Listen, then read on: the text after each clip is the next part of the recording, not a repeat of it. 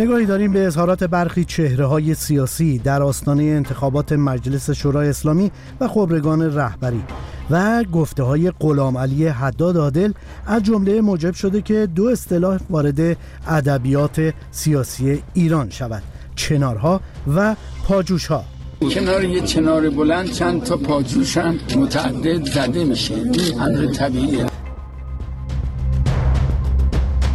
سازمان هواشناسی اعلام کرده که نیمه غربی ایران امروز جمعه 11 اسفند سردترین بامداد از مهر ماه تا کنون را تجربه خواهد کرد. ما با یک توسعه نیافتگی گسترده در ایران مواجهیم که حاصل بیسیاستی و بیمسئولیتی افرادیه که سالهای گذشته در مجلس بودند. اینها و گزارش های بیشتر در مجله نیمه شب رادیو فردا.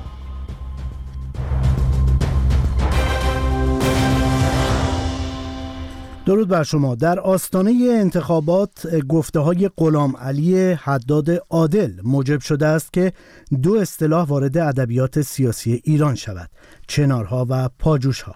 بعد از اینکه بعد از این گفته حداد عادل اختلاف اصولگرایان بسیار بیشتر شده و آنها در سخنانی تند علیه حداد عادل.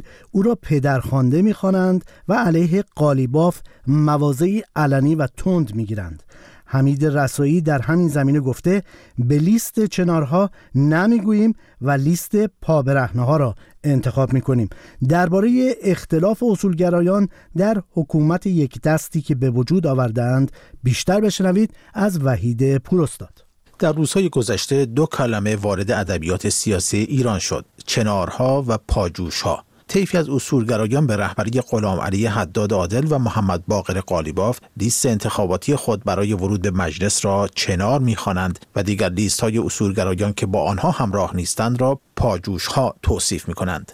منظور او از پاجوش ها یا پاچناری ها لیستی از اصولگرایان منتقد به رهبری حمید رسایی و رائفی پور است. صدای حداد عادل اینکه اینقدر لیست های اصولگرایان متنوع شد و ما وحدت عام لیست های اصولگرایی نمی‌بینیم چی هست که تشتت در کنار یه چنار بلند چند تا پاجوش هم متعدد زده میشه. این امر طبیعیه. در غیاب حتی افراد خودی نظام که شورای نگهبان با نظارت استثبابی آنها را حذف کرده حالا میدان انتخابات با مهندسی حاکمیت به میدان اصولگرایان تبدیل شده. آنها در حکومت یک دستی که از این تفکر ایجاد شده حتی برای رسیدن به قدرت بیشتر به دنبال حذف یکدیگرند. حمید رسایی چهره تندرو اصولگرایی در پاسخ به حداد عادل گفته به لیست چنارها نمی‌گوییم و لیست پابرهنه ها را انتخاب می‌کنیم. بعضی ها دوست دارن مجلس و نمایندگان مجلس کتوله باشن. برخی از کسانی که در جایگاه هایی نشستن که برای مردم تعیین تکلیف دارن می‌کنن دنبال کسانی هستند که مطیع باشن. مجلسی رو می‌خوان که مجلس مطیع باشه. نماینده فاسد رو دوست دارن. نماینده مطیع رو دوست دارن. نماینده که جیبش باز باشه از اون خوششون میاد. چون وقتی نماینده جیبش باز باشه دهنش بسته میشه. امیر حسین ثابتی دیگر عضو اصولگرای منتقد که حداد عادل آنها را پاجوش ها خوانده گفته اینکه آقای حداد بقیه را پاجوش می‌داند نشان می‌دهد که او خودش را قیم بقیه می‌داند.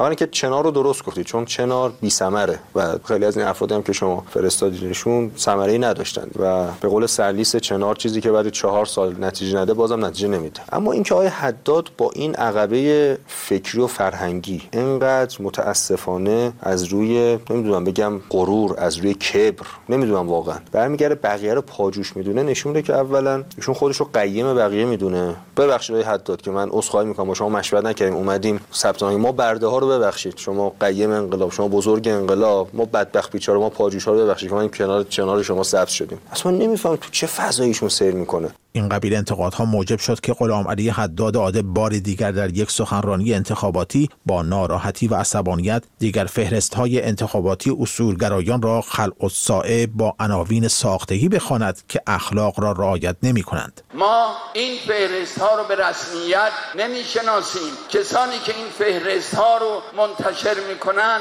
خودشان سودی نمی برند اما ممکن است به دیگران زیان برسانند لطمه بزنند برخی از اصولگرایان انتخابات این دوره را انقلاب پاجوش ها علیه چنارها و به تعبیر خودشان گردن کلوفتا و حتی پدرخوانده ها می دانند. حمید رسایی می‌گوید در مواجهه با رفتار غلط فرزند شخص یا باید اعلام براعت کند یا انصراف بدهد خطابی به محمد باقر قالیباف به خاطر اخباری که از فساد پیرامون اعضای خانوادهش منتشر می شود. وقتی میشنوند و می‌بینند که درباره رفتار غلط خانواده اونها اتفاقاتی افتاده مسائل مطرح شده. ولی طرف حاضر نیست از رفتار غلط فرزندش اعلام براعت بکنه. اگر شفافیت حاکم باشه چنین آدمهای گردن کلفتی رو وادار می‌کنه تا در برابر اراده مردم سر تسلیم فرود بیارن. در این فضای یک دست حکومت که حتی اصولگرایان یکدیگر را به فساد و ناکارآمدی متهم می‌کنند مردمی خسته و نگران نظارگر آنها هستند که حتی در این حاکمیت یک دستی که به وجود آوردن قادر به تامین حداقل خواسته های مردم نیستند. صدای یکی از همین مردم. چهار سال کلا سر ما رفته بس نیست. انتخابات انتخابات چی؟ دلار بده هفت من شده هفت هزار تومن چی رو می‌خوام درست کنم؟ درست نخواهد شد با این سیستم.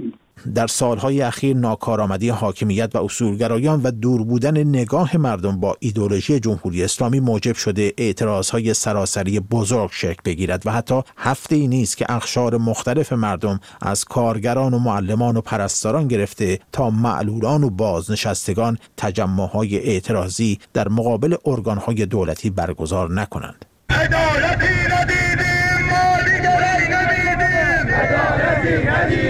ما دیگه رای نمیدیم به این کافیه ما خالیه در سایه دوری بین مردم و حاکمیت فضای انتخاباتی سرد و بیروح شده و حاکمان جمهوری اسلامی که خیالشان از راه یافتگان به مجلس با مهندسی که در انتخابات کردن راحت شده حالا برای رأی دادن مردم التماس می کنند.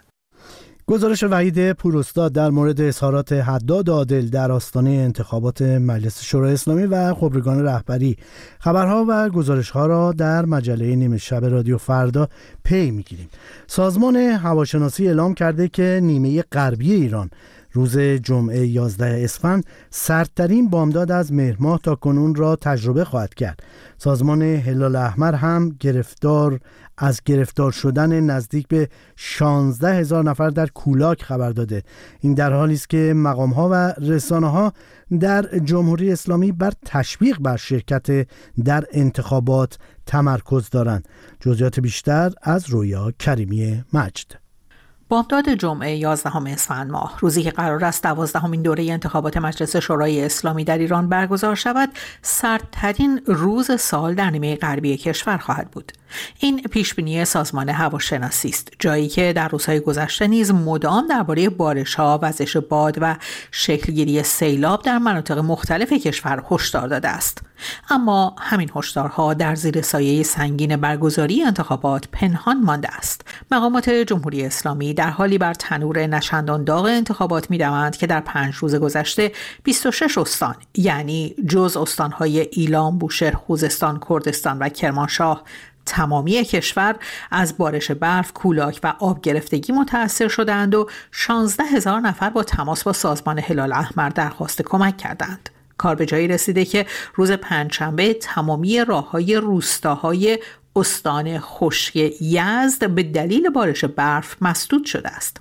اعظم بهرامی کارشناس محیط زیست ساکن ایتالیا در مورد دلیل دشواری های پیش آمده برای مردم می‌گوید خب به این درگیری مردم با بحران برودت هوا سرما در بعضی از استانهای ایران مثل سیستان و بلوچستان سیل در یکی دو هفته اخیر از دو منظر میشه نگاه کرد مرتبط با در واقع انتخابات پیش رو و کنشگری های سیاسی که اغلب افراد وابسته به هسته سخت قدرت توضیح سیاست دارن انجام میدن. حالا چه از منظر تبلیغاتی چه اطلاع رسانی و کاری که دارن انجام میدن.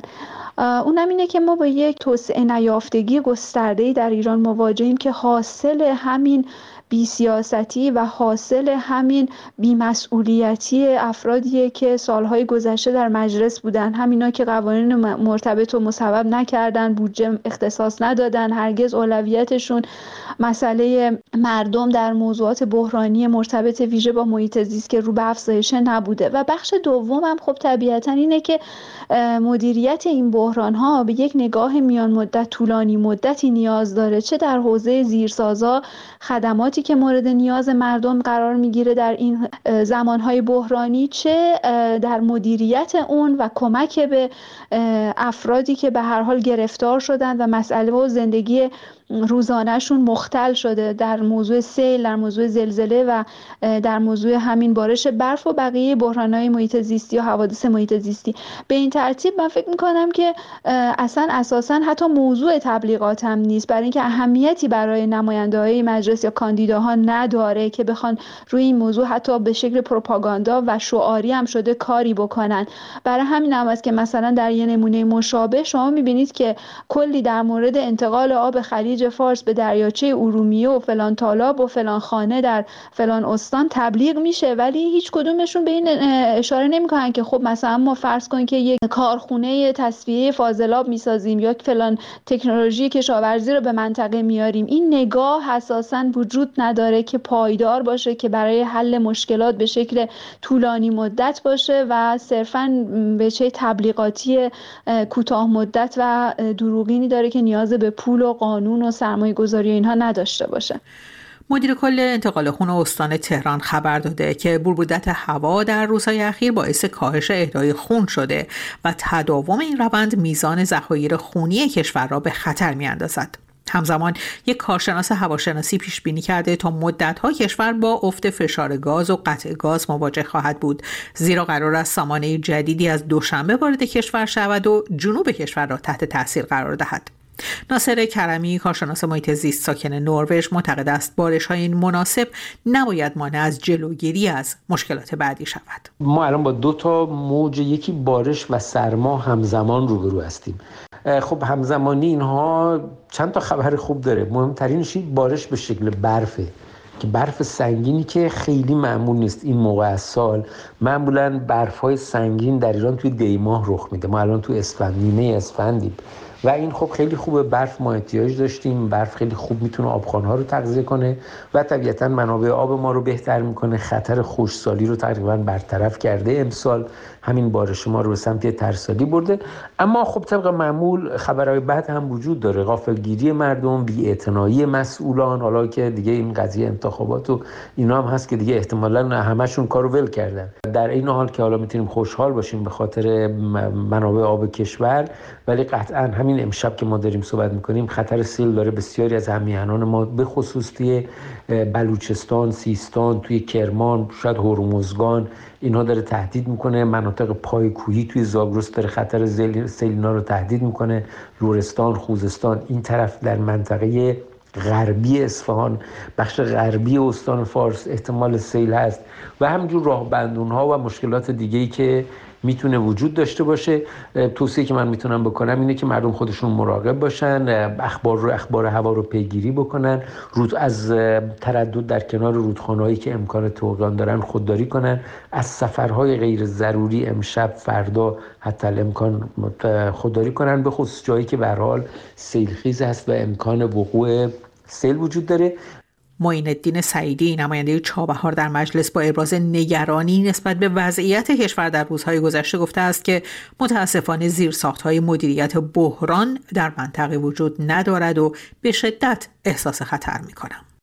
گزارشی از رویا کریمی مجد مجله نیمه شب رادیو فردا را تا ثانیه های دیگر پی می‌گیریم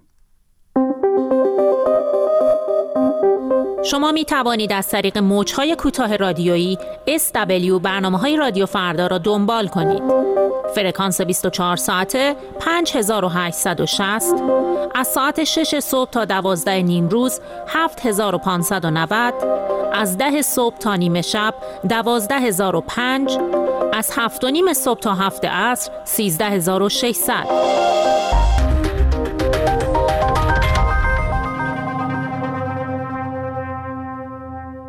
سازمان ملل متحد در جدیدترین گزارش خود اعلام کرده که جهان در سال گذشته بیش از دو میلیارد و 300 میلیون تن زباله شهری تولید کرده و انتظار می رود انبوه زباله تا سال 2050 دو سوم دیگر افزایش یابد. ایران نیز بر اساس آخرین ارزیابی ها از نظر تولید پسمان در رتبه هفدهم در جهان قرار دارد. به گزارشی در این زمینه توجه فرمایید که در این گزارش با منصور سهرابی کارشناس محیط زیست گفته کردم.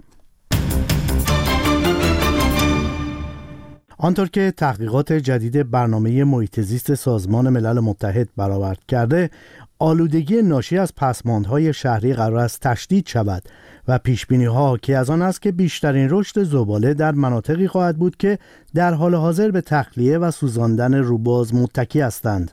روش هایی که گازهای گلخانه ای را منتشر می کنند و این سموم شیمیایی شسته از راه آبراه ها وارد خاک می شوند و برخی از گازهای شیمیایی نیز هوا را آلوده می کنند گزارش سازمان ملل رشد این کوه پسماند را تا نیمه قرن حاضر 3 ممیز 8 میلیارد تن به مراتب بیشتر از پیش های پیشین تخمین می‌زند که اگر چاره فوری اندیشیده نشود می‌تواند جهان را به راستی با بحران روبرو کند.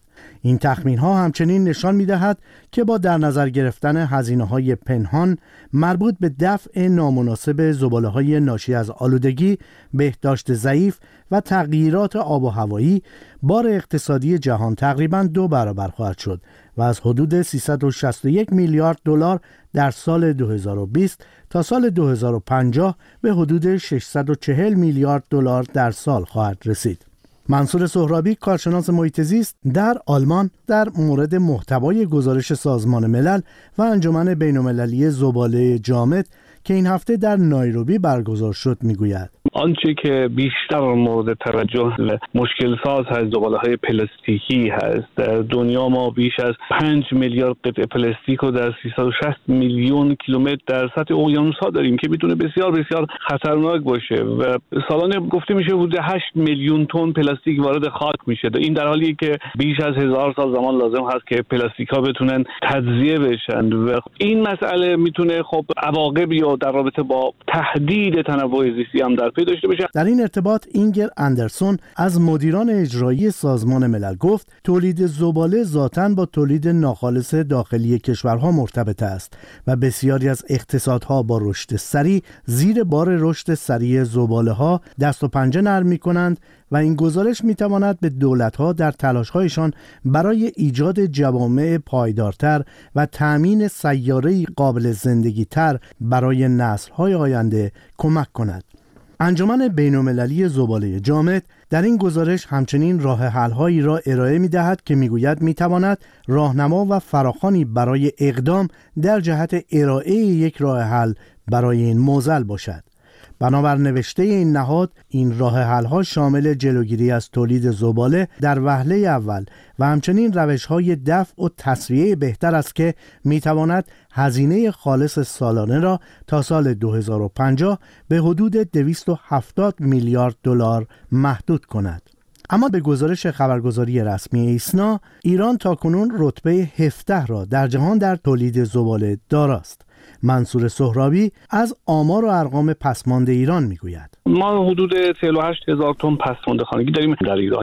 همین عدد هم البته آمار دقیق و درستی رابطه با ایران در دسترس نیست. ولی همین 48 هزار تن پسماند رو در نظر بگیریم باز 150 گرم ما سرانه روزانهمون از میانگین دنیا بیشتر هست و در رابطه با پلاستیک هم در ایران خب باز دو, دو نوع آمار وجود داره. بعضی از آمارها حاکی از اونه که ایران جز ده کشور تولید کننده زباله پلاستیکی است. بعضی هم میگن که جز 20 کشور اول تولید کننده زباله های پلاستیکی است که حدود 4 میلیون تن سالانه ما زباله پلاستیکی داریم که باز گفته میشه که نیم میلیون تن اون مربوط به کیسه های پلاستیکی است. به گفته حبیب رازی مدیر کل دفتر محیط زیست و خدمات شهری سازمان شهرداری ها و دهیاری های کشور روزانه 45 هزار تن زباله در مناطق شهری و 10 هزار تن در مناطق روستایی ایران تولید می شود و هر ایرانی از جمله روزانه به طور میانگین سه کیسه پلاستیکی مصرف می کند.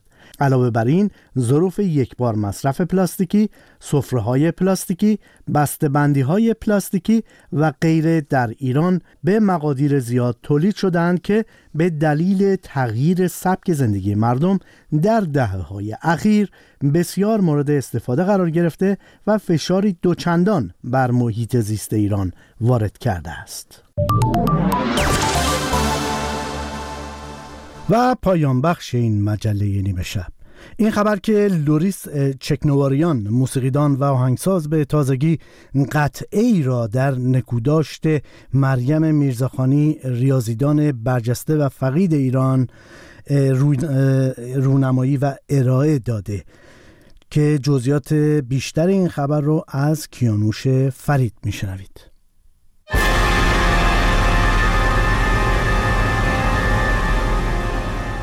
رونمایی قطعه جدیدی از لوریس چکنواریان برای مریم میرزاخانی ریاضیدان و برنده جایزه فیلدز. لوریس چکنواریان آهنگساز به تازگی از قطعی به نام دلنوازی نوتها بر مقام اعداد در نکوداشت پروفسور مریم میرزاخانی رونمایی کرده است.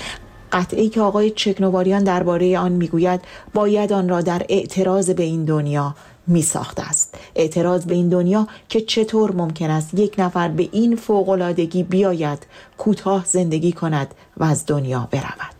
مریم میرزاخانی یک نابغه است. به تمام معنا و افتخار ما مردم ایرانی است و افتخاری است که واقعا که یک زن ایرانی می‌تونه همچین مقامی به دست بیاره و چقدر مهمه در زندگی ما مردم ایران رول یک زن در اجتماع ما. همیشه در تحت تاثیر قرار گرفته بودم و غم داشتم. و نمی‌تونستم غمم چطور ابراز کنم. تا اینکه سالها طول کشید روزی که چند وقت پیش در دنبال اخبار بودم که یک بار عکس مریم میرزاخانی رو دیدم و نمی‌دونم یک یک جرقه به قلب من زد یک احساس عجیبی به من رو آورد. قبلا نمی‌خواستم یه اثر بنویسم ولی خب چه نوع اثری می‌خواست بشه؟ نمی‌تونست یه اثر رومانتیک بشه نمی‌تونست یه اثر همطوری آهنگی بشه. ولی این بار درست در اومد. یک اعتراضی بود. یک اعتراضی بود که چرا همچین شخصیتی به این زودی از دست دادیم. آقای چکنواریان در گفتگو با رادیو فردا تاکید کرد که اعتراض در ابتدا و انتهای این قطعه شنیده می شود برای همین شاید برخی نتوانند با این اثر رابطه بگیرند. او افزود قصد ساخت اثری رمانتیک و عاشقانه نداشته بلکه نیتش ساخت قطعه ای بوده اعتراضی حزنالود و حماسی. و به همین خاطر به گونه ای از دستگاه چارگاه و ریاضی استفاده کرده که هر کس آن را گوش کند بفهمد که این اثر برای یک ریاضیدان ایرانی ساخته شده است. البته وقتی می‌خواستم این اثر بنویسم بر من مرحله اول مهم بود که این اثر باید مثل خودش ریاضی باشه. البته موسیقی خودش ریاضیه ولی خب اون احساس رومانتیک نباید داشته باشه اون احساس چیز نباید داشته باشه. این حالت ریاضی باید داشته باشه. و خب کاملا تمام اثر از اول تا آخر ریاضی است. از اینکه بخواستم که نشون بدم که این بزرگ ریاضیدان بزرگ ایرانی هست و سطح لابلای این صداهای ماتماتیک یا ریاضی که شما میشنوین یک آهنگ ملودی چارگاه هم لابلا این کار آکوردا شنیده میشه که نشون بده که این شخصیت بزرگ ایرانی است. مریم میرزاخانی نخستین زن ایرانی بود که در زمان حیاتش جایزه معتبر فیلدز معادل نوبل ریاضی را از آن خود کرد. او اما به دلیل سرطان سینه در سن چهل سالگی چشم از جهان فرو بست.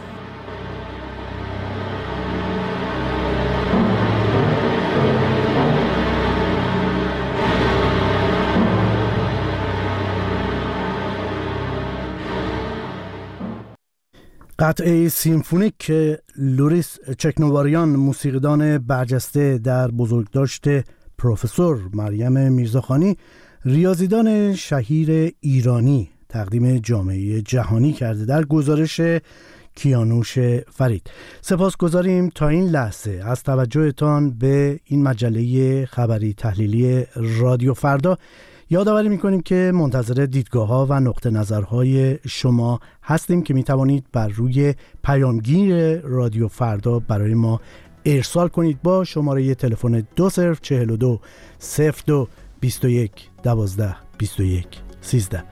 بخش بعدی خبرها تا حدود یک ساعت یا نیم ساعت دیگر از رادیو فردا.